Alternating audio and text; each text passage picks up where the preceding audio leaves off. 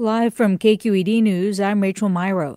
San Francisco Assemblymember Matt Haney wants to make housing a human right in California. Today, he introduced a state constitutional amendment to do just that. KQED's Vanessa Rancaño reports. Fight, fight, fight! Housing is a human right. A coalition of housing advocacy and civil rights groups co sponsoring the bill rallied at the Capitol to show their support.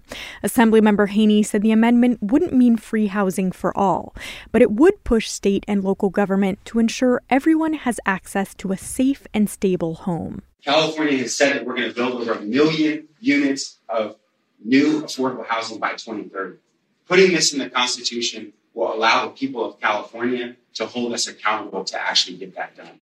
In 2020, a similar bill died in the legislature, but Haney argues there's greater momentum behind the measure this year.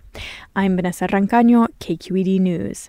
The Oakland City Council has passed a new ordinance that sets strict limits for boats that anchor in city waters. The nuisance vessel ordinance limits the time boats may anchor offshore to 12 hours and requires them to leave for a week before dropping anchor there again.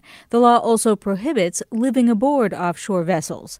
The law was crafted in response to complaints about dozens of boats, many of them unseaworthy, that have anchored in the Oakland Alameda estuary in recent years.